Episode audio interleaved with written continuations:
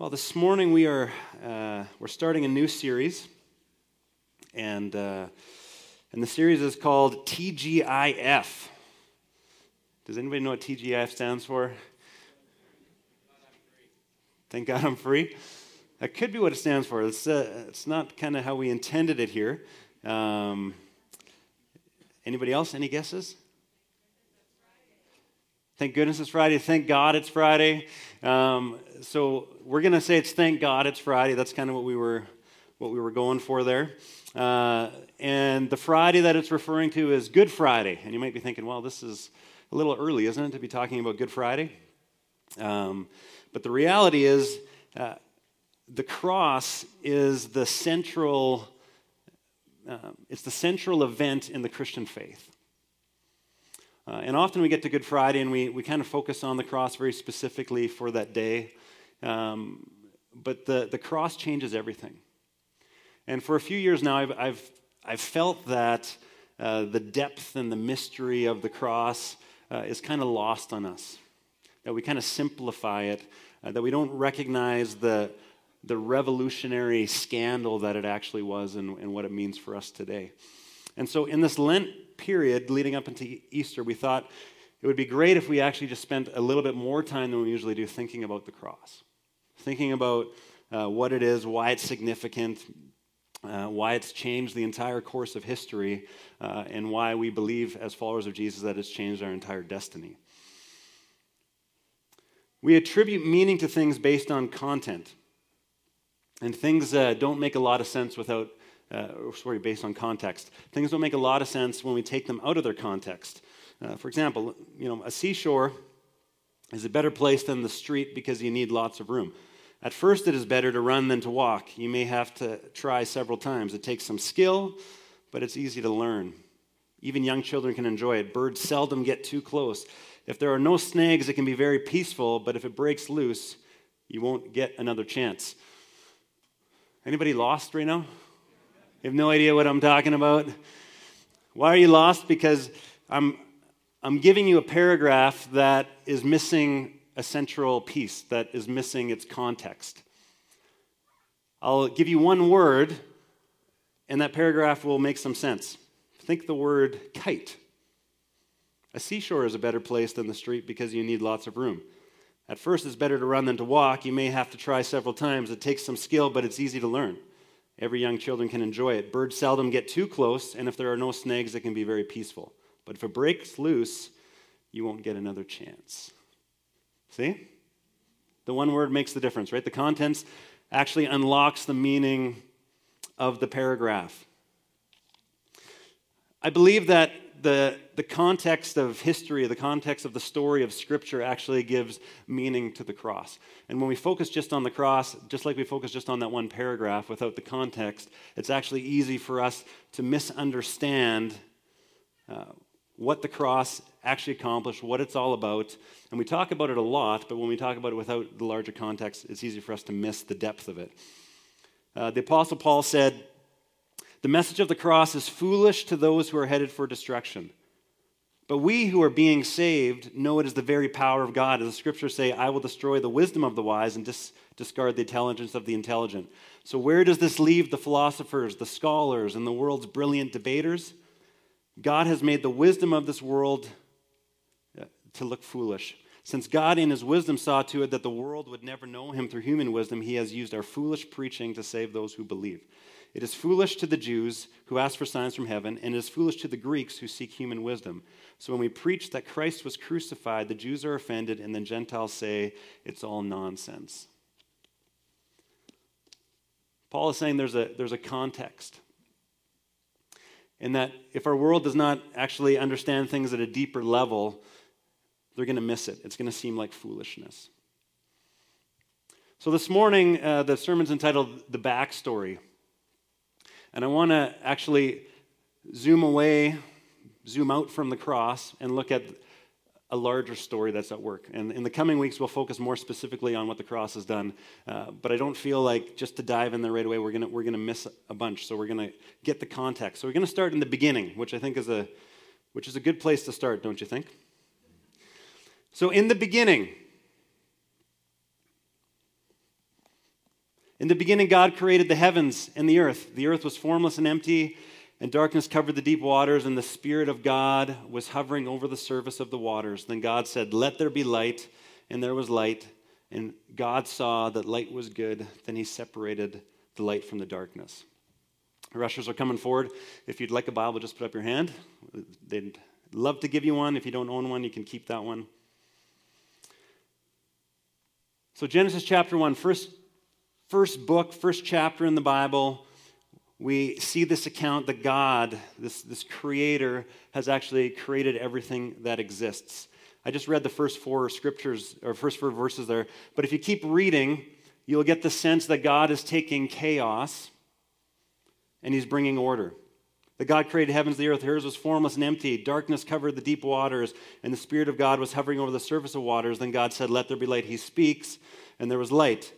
And God saw that the light was good, and then he separated the light from the darkness. And then you'll see that he separates land and water and creates animals and vegetation.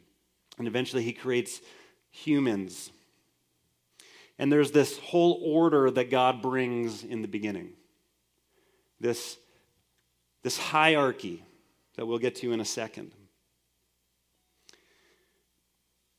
He creates man, he creates woman, and it says that he creates them in the image of God. And he creates them, I'm going to argue this morning that he creates them with four dimensions of relationship. The first dimension of relationship is that he created you and I, he created humanity to walk in unity and harmony with God, our Creator. That we see in the beginning that, God and Adam and Eve, they're talking. They're in the garden together. There's this unity that the Scriptures talk about. They had this relationship with themselves, this comfort with themselves, this harmony with themselves. They walked around in the garden, they were naked, they felt no shame. And as you'll see in a second, when we get to Genesis chapter 3, they did feel shame, and that identity was broken. There was something that happened there. They were created for relationship with the other. You see in Genesis chapter 2 that God creates Adam, and he sees that there's something missing, and so God creates a companion, a partner for him, and creates Eve. And he saw that it was good, and so God's created us to be in relationship with other humans. And fourthly, God created us to have a certain relationship with the world. This ruling over creation, and you can read it in Genesis chapter 1 and 2, that there was a mandate that was given to Adam and to Eve to rule, to oversee God's creation, reflecting the glory of God to the world and turning worship back to God.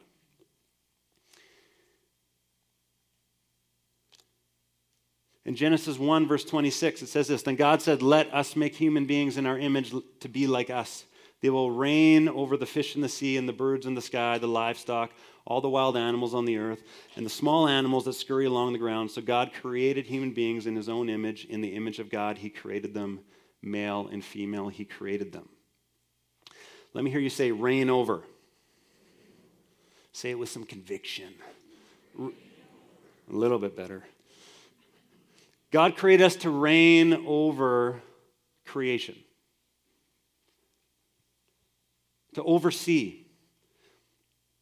So as I alluded to earlier, there's this hierarchy that God created the world with, that there's God the Creator, and then he created people, and the people that he created were designed to rule and reign over creation, that they were given power and dominion and authority over creation.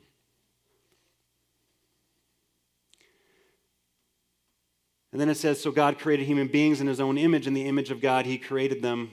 Male and female, he created them. This word, image. The Greek translation uses the Greek word Eikon. Can you say Eikon? With some conviction, say Eikon. That sounds like a serious word right there. Eikon. And this word is where we get the English word icon from. So God created an icon. He actually he created a reflection of himself. So the Greek word means a representation, a painting, a statue, a reflection, or even it can even mean a copy, a living image, a likeness, an embodiment, a manifestation. That there was something in humanity that was made to look like God and reflect God, the Creator, to the creation. I have this friend, his name's James, and when I met him, he's one of my best friends. I met him when I was about 16, I met him. And the first thing that stood out to me when I saw James was that he had like this big bum chin. Have you seen people with those? Like the line, don't worry, I'm not saying anything to you I haven't said to his face. I said, you guys are like, you're so offensive. So he's got like this big line in his chin, and it's a big chin. We weren't friends at first because he didn't appreciate me making fun of his bum chin, but eventually he realized I was an okay guy. Okay enough that he started inviting me. He lived in Brandon. I lived in a town an hour away, and so he started inviting me to Brandon on weekends, and I'd go and I'd visit his family. And then I met his sisters, and I was like, whoa, you've got a bum chin too. And then I met his parents. I'm like, I see where this comes from. And now he has kids, and no, I haven't. But there's his last name is Warkentin, and I call it the Warkentin chin. The Warkentin chin because there's something about his chin that is actually reflected and carried in his family. And I don't want to condemn his kids because he's got cute kids, and I haven't seen the bum chin on them, but I wouldn't be surprised at some point they would have one as well because it's in his genes. And when you look at his parents, you'd be like, you remind me of James, and James, you remind me of your parents if you had a relationship with them. And God created us in some way that when creation and others look at us, that we were actually intended to reflect God the Father, God the Creator. That there's something recognizable in us that reflects on God. So this expression, the image of God, the Eikon of God, is found in Genesis 5:1, where it basically reiterates the same thing we just read. And also Genesis 9:6, and the reason it's used in Genesis 9:6 is because it prohibits murder, don't kill one another, and the basis of that commandment was because other human beings are actually Eikons of God. They're actually reflections of God. The astounding element of being an Eikon, of being made in the image of God, is not that humans are different from animals and the land and the sky and the stars, but they and they alone reflect in some way God, that they were like God somehow. And so, if we're supposed to reflect God, what does God do in Genesis 1 and 2 that gives us a clue to what it means to be an Eikon? God creates, God rules, God speaks, God names, God orders, God establishes variety, He brings beauty.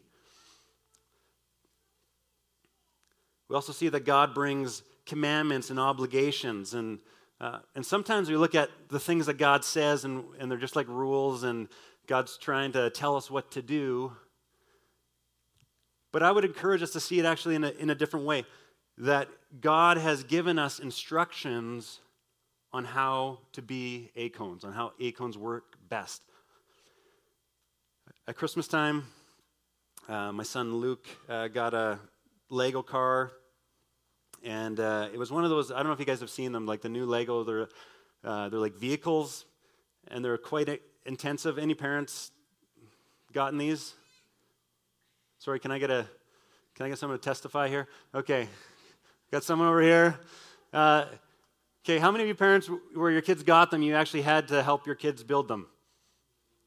They're crazy. They're ridiculously hard. I spent 5 or 6 hours building this Lego car, and after I finished, and it's got like moving pieces and engines and pistons and things that move when the whole vehicle moves. And I remember trying to push the car, and the wheels didn't move forward. Because it's not just like a normal Lego where you just put the wheels on and they just spin there. They're actually connected to all of the guts of the car. And if the guts in the car aren't working properly, then the wheels don't move. And so I actually had to go back through all the instructions to figure out what these wheels were connected to that were stopping the wheels from moving. And I noticed that the pistons in the engine weren't moving either. And so it's just like this stuck car that wouldn't go anywhere. And Luke didn't have very much fun playing with a car that doesn't move, right? So I went back through the instruction booklet, like 20, 30 steps, till I found the, and I'm taking apart the car as I go, taking it apart, and finally I get to the point where I put something like the wrong way in it, and then I had to reverse it and do it the opposite way. And then I ended up putting it all back together, and then finally it moved, and the pistons were rolling, and it was glorious, but it was like a 10-hour affair. When God gives us instructions, it's not about, hey, you know, I want to ruin your fun, I want to, you know, just give you rules just for the sake of it. He's actually telling us how to live as Eikons, how to represent Him. And when things are broken in our lives, He's actually given us guidance on how to recover and restore that which is broken. So a couple things about Eikons. They're made to live in union with God. They're made to be in communion with others. And we're made to participate with God in His creating rule, speaking, naming, ordering, all of that stuff. An Eikon is God-oriented, self-oriented, other-oriented, and creation-oriented. We were designed to walk in harmony in those relationships. And this idea of walking in harmony is actually summed up in the Jewish word shalom. Everybody say shalom. So the idea of shalom means peace. It means wholeness. It means harmony. It means basically everything in the beginning, as in Genesis 1 and 2, Adam and Eve had this shalom.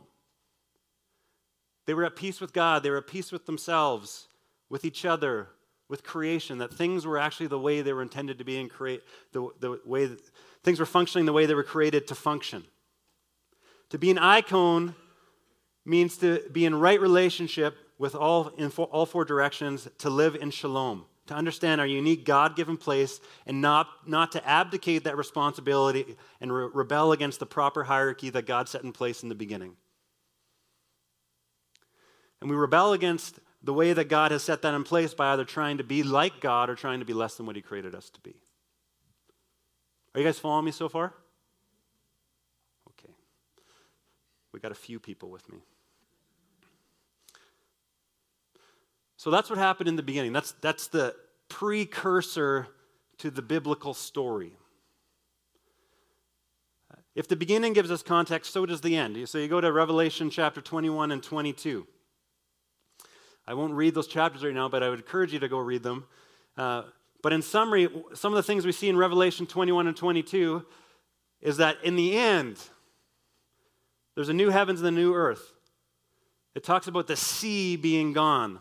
And sea in ancient literature and Jewish culture represented evil. Okay, so there's no evil, that the sea is gone, evil's gone. There's a new Jerusalem, Jerusalem representing the place where God resides, God's home with His people. There's no tears, there's no death, there's no sorrow, there's no pain. There's healing for the nations, not just for individuals, but for whole nations. There's no curse. There's no more night. Again, night representing darkness, representing evil. There's only light, and God Himself is the light. And so He provides light for everyone. And it says that God reigns forever and ever. God at the top of the hierarchy is back, that He's reigning forever and ever. So that's kind of the picture we see in the end. So I want to suggest that if eternity is like X, like this, all this stuff, then life on earth ought to be lived in tune with X, because this is where we're going. You guys agree? If this is where we're going, God is actually calling us to live in light of where we're going today, right now. And if eternity is like X, it can be said that with utter certainty that the cross is designed to prepare humans or Eikons for X. If you were to take sin out of Scripture, you would have a 4-page book. You got a 4-page pamphlet. Genesis 1 and Genesis 2, Revelation 21 and Revelation 22. And that 4-page book tells a story in and of itself. You know, the story begins in the garden and it actually ends in a city. That the story begins with God creating Eikons, people to help manage and look after his creation that are living in right relationship with him, and others are solidly firm on their identity and who they were made to be, and they're in right relationship with the world around them.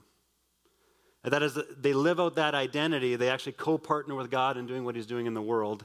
And we see this beautiful picture in Revelation 21:22, where all people and all creation, everything is reconciled, coming back together, that there's no evil, there's no pain, there's no suffering, that people are living the way that God intended them to live. It's a great story. The problem is all the other chapters in the middle.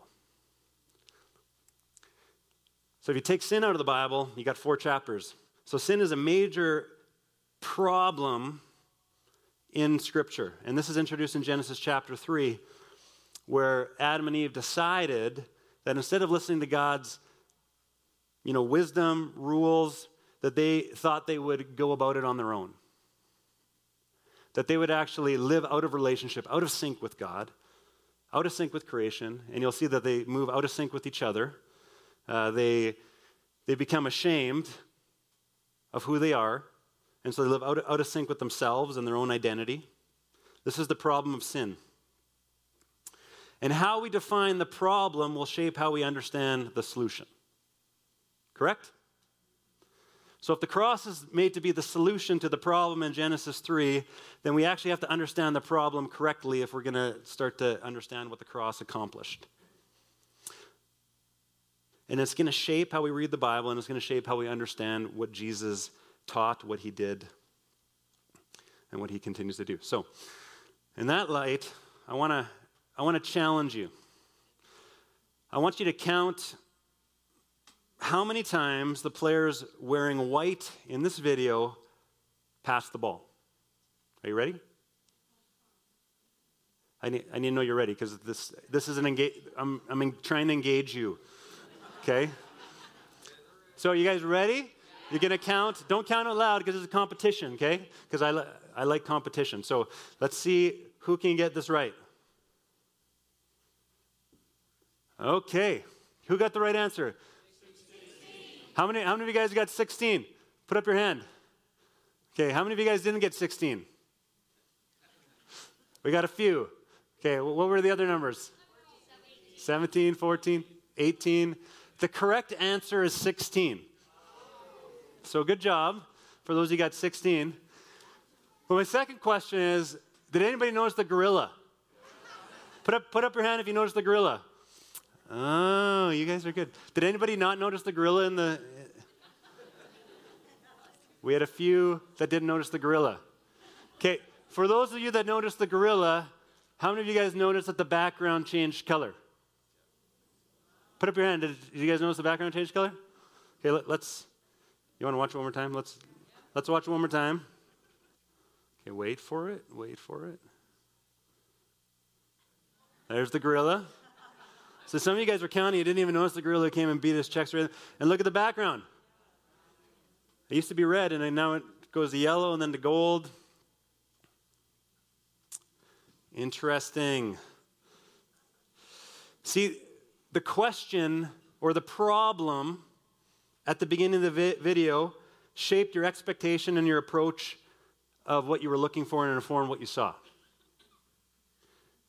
If we don't have the right expectations, we don't have the right question, we actually look at the cross, we look at Scripture, and we are at risk at actually missing either the thing or missing something.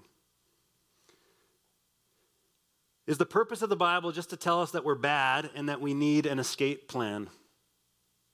That we're bad and that we need to stop being bad and be good. How we understand sin, how we understand the problem is going to actually inform how we understand the cross. And if we're not asking the right question or looking for the right thing, we're actually going to miss the story that God is painting in Scripture. So what is sin? This guy, who's somebody smart, and I'm not going to try and pronounce his name. Sin is culpable shalom breaking. Sin is shalom breaking. These four relationships were created for. In some way, when we sin, we are actively breaking or moving against the desired, the way we were actually, God desired it for us to live in right relationship in those four directions. Sin is universal failure to achieve our human destiny. That we were created for a purpose. And there is this universal failure that's true of all human beings, that we have failed to actually live up to the destiny that we were created for. In the Bible, sin does not mean something moral, but it denotes man's need of redemption, the state of the natural man seen in the light of his divine destiny. You see that these theologians are tapping into what we were talking about as being the Eikons of God, the image of God, that there's a destiny, that we were given a mandate, and we failed in some way. So sin is shalom breaking. So if I'm a sinner, I'm acknowledging that I've disrupted shalom with my neighbor, with myself, with the earth around me. I've abdicated my responsibility and with my God. If I'm a sinner, I'm saying that sin is rebellion against the hierarchy that God actually intended. That I, at some point, said, God, you're in my seat. I'm going to do this my own way. You know, when we even think about addictions, what is addictions? Addictions is looking to the physical world to meet needs that only God can meet. That we've actually looked to something we're supposed to reign and rule over, and we've asked that to give us something that God actually created us to receive from Him.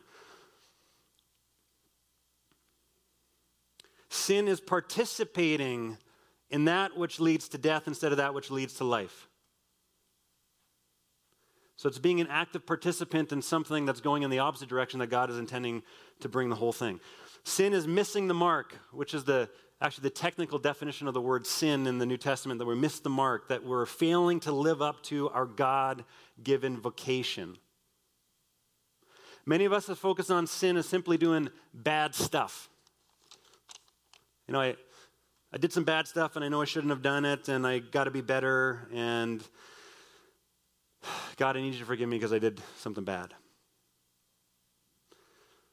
And just bear with me here, I don't want to lose track of the overall thought, but we've been significantly shaped by the thought of Plato, the philosopher Plato, who basically separated the material world and the spiritual world.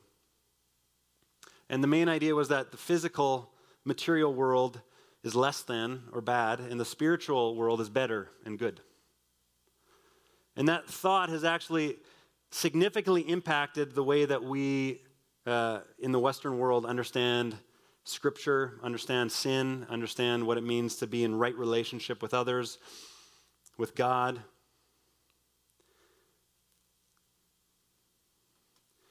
And so, when the cross becomes about just being better, when sin becomes just about doing bad stuff, when we kind of attach the ideas of Plato and said that the physicality, we associate that with bad and spiritual is good, we end up having this assumption that God's goal for us must be to escape. That He's got a heaven tucked away somewhere, and we're going to live in this world trying to be good enough, but we know that we're not really quite good enough, and so we need Jesus, who was perfect and good enough, to take the punishment for our badness, so that when Jesus comes back, He can help me escape from this bad world, which is decayed and corrupted. Can anybody relate to that storyline? Put up your hand if you've kind of heard something similar to that. We understood something similar to that. And there's definitely pieces of that that you will see in Scripture. It's not like that's all that stuff is really untrue, but some of it is.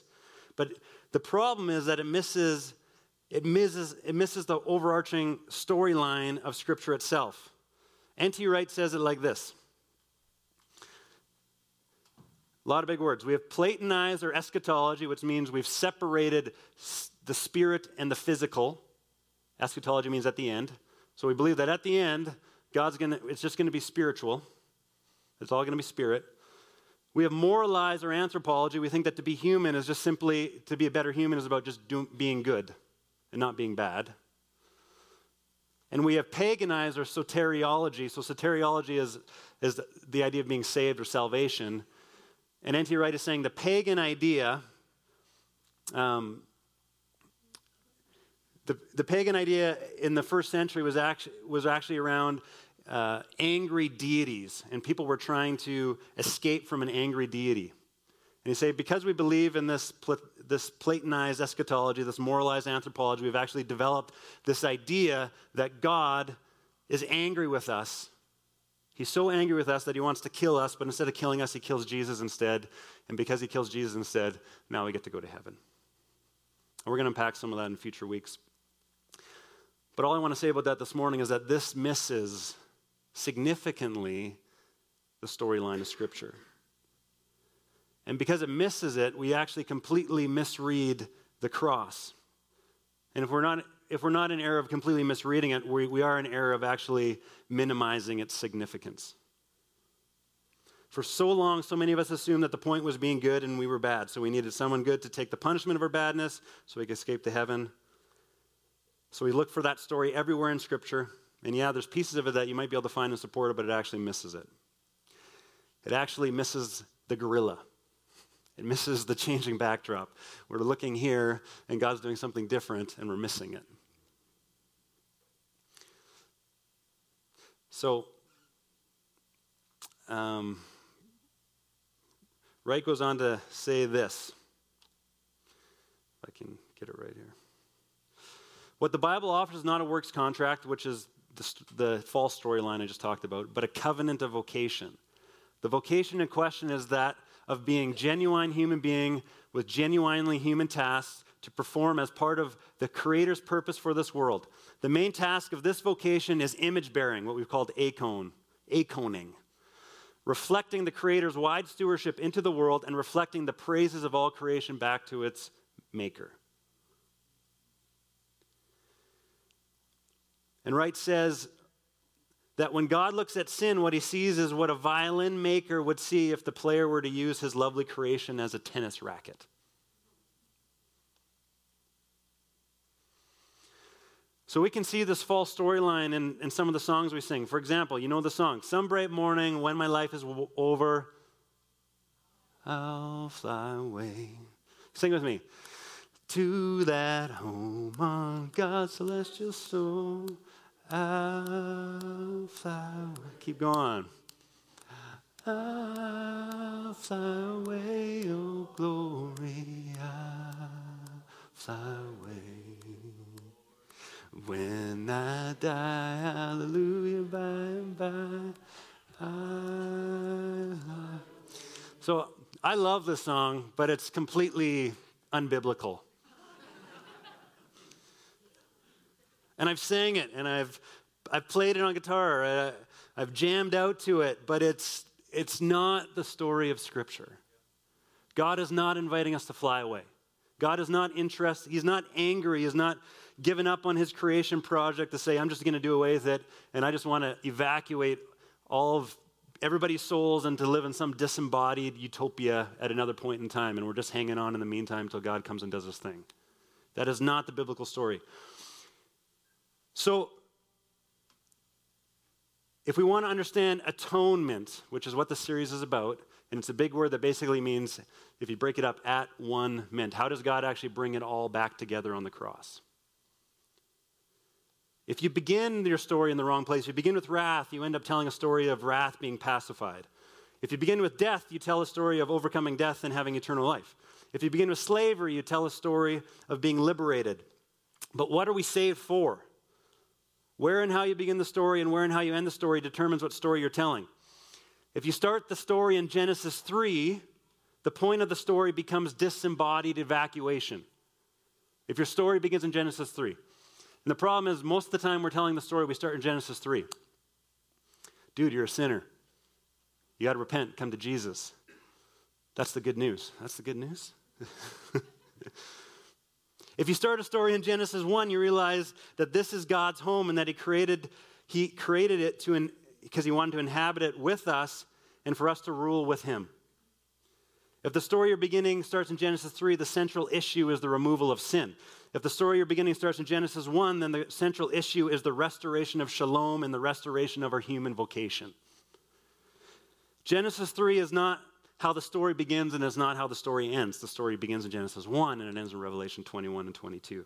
If you begin in Genesis 3, you're telling people what they aren't. But if you begin in Genesis 1, you're telling people who they are.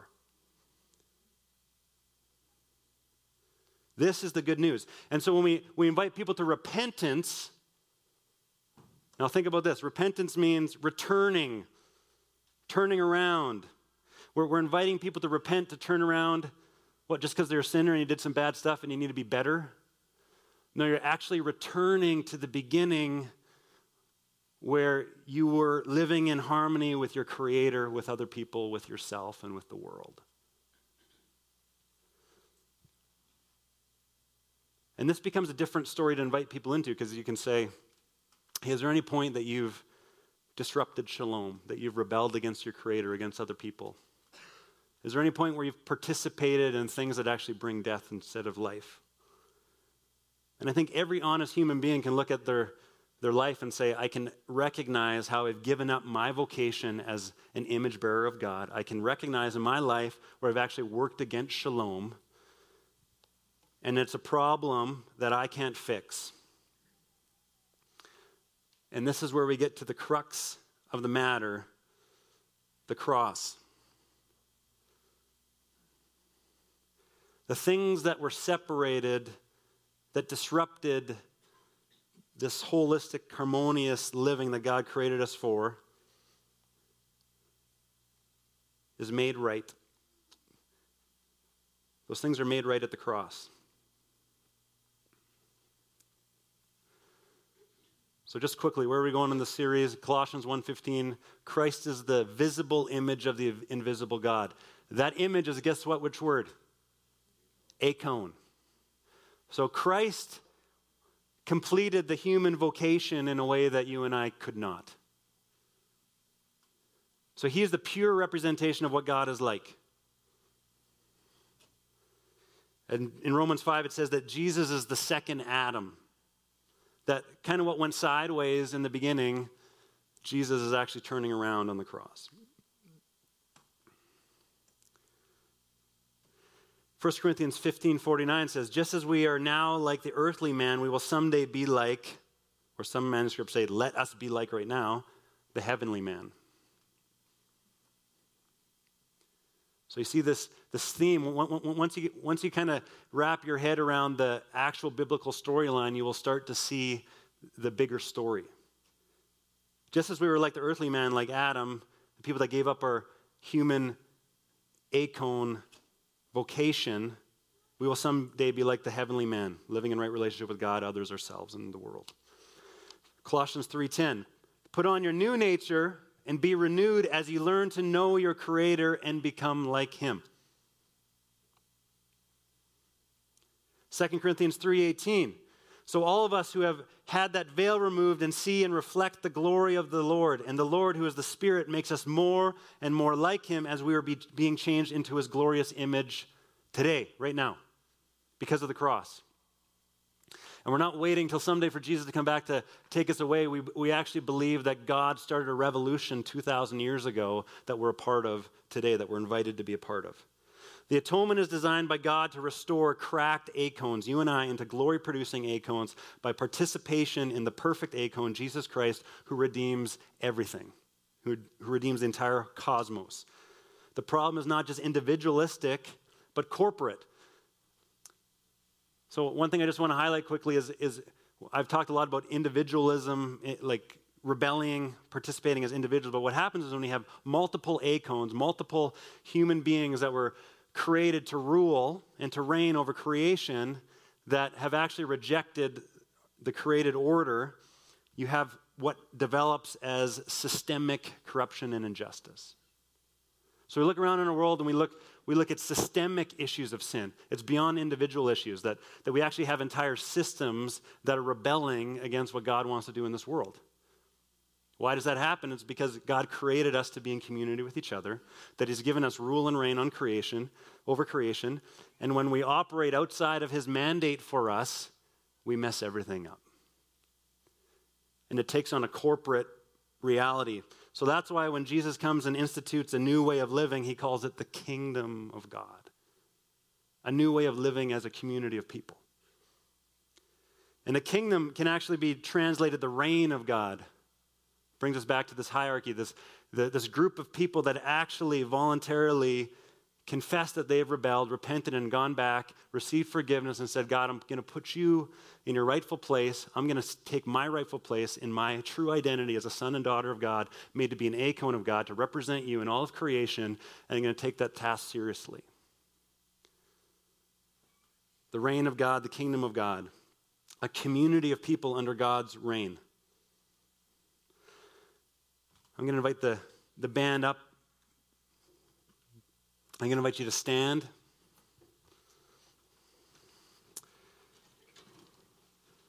So to summarize this morning, I know there's a lot of content this morning, but I hope I'm painting for you a story in as we are going in the coming weeks where the cross is actually way more impactful, significant, life-changing, world-changing than we ever imagined it to be.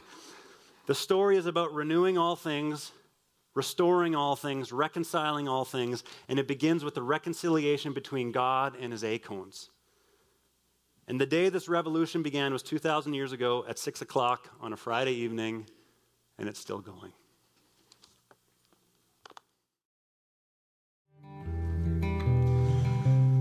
When we tell a story that begins in Genesis 1, most of us feel like, or that we begins in Genesis 3, most of us feel like what we're doing actually doesn't matter.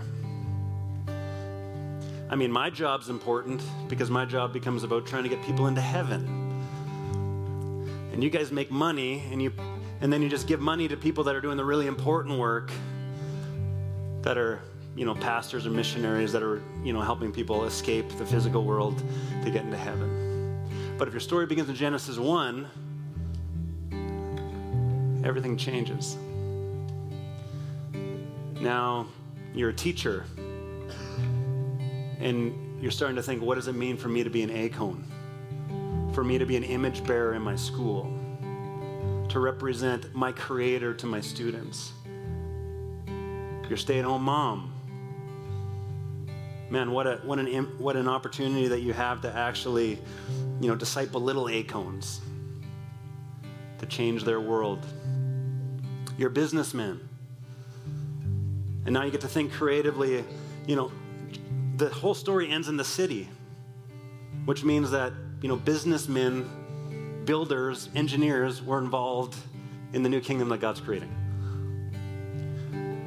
What does it mean to do sustainable business models? What does it mean to actually incorporate justice, God's justice, his shalom into how we think about business and how we treat people? That money doesn't become the bottom line, but actually God's kingdom becomes the bottom line. That's going to change how I operate my business and how I treat others. Genesis 1 actually engages all of us and says, none of us are left out. We all have a purpose, but we actually can't engage and step into that purpose without being reconciled to God the Father. See, those four relationships, they're not... They don't all stand alone. They actually all flow from a relationship with God the Father. That's what the Bible teaches. That when we're made right with God, that actually starts to change everything else. And so our posture is continually coming back to God in repentance.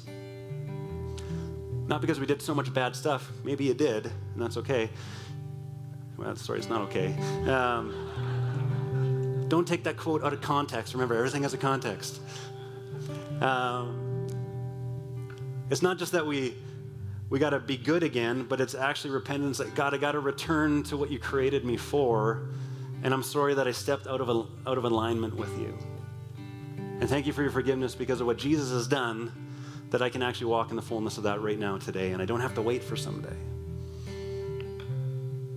So I think even simply at the end of a service like this, and I will do it right now, I'll invite the prayer teams forward. You might think, what do I need to... Why would I come forward for prayer? Well, I'll tell you why we come forward for prayer. It's because God wants to do something in us and through us today, and he's not waiting till someday. And repenting is not this bad word. I hope you hear the difference. Repenting in Genesis 3 becomes a bad word. Repenting in Genesis 1 is just returning, and it's like this exciting good news word. It's like, God, I actually want to be made right because I want to be about the things that you want me to be about. And so I'd ask you, as you look in your own heart, you know, are the ways that you're living out of sync with God the Father? Are there ways that you're living out of sync with others? Are there ways that you actually recognize that you're not living in your true identity as a son and daughter of God? You're masking, you're pretending, you're pacifying with things that actually aren't helpful.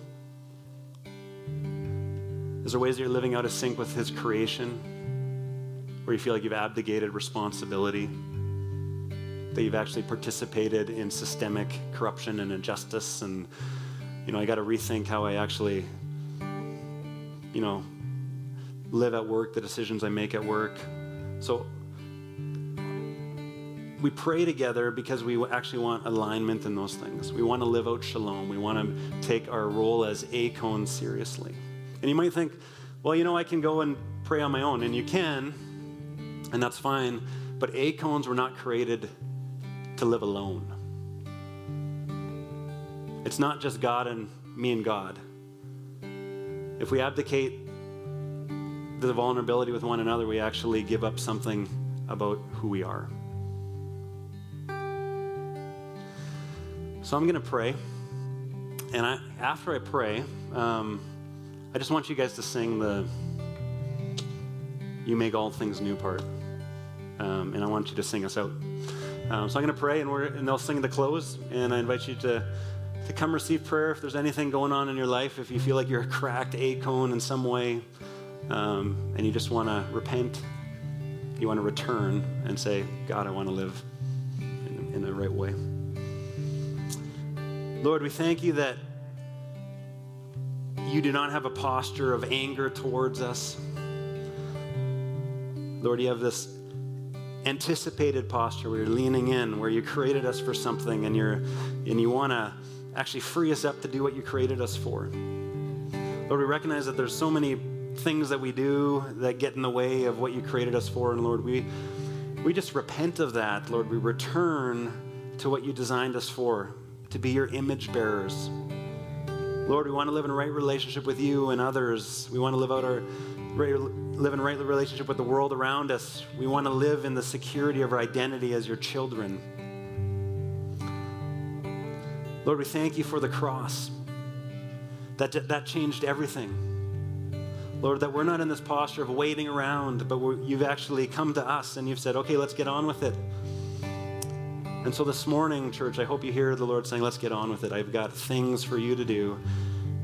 Pick up your vocation as an Eikon, as an image bearer. And Lord, we thank you that you are making all things new. You're reconciling, restoring, remaking all things. In Jesus' name, amen. Thanks for coming. See you guys next week.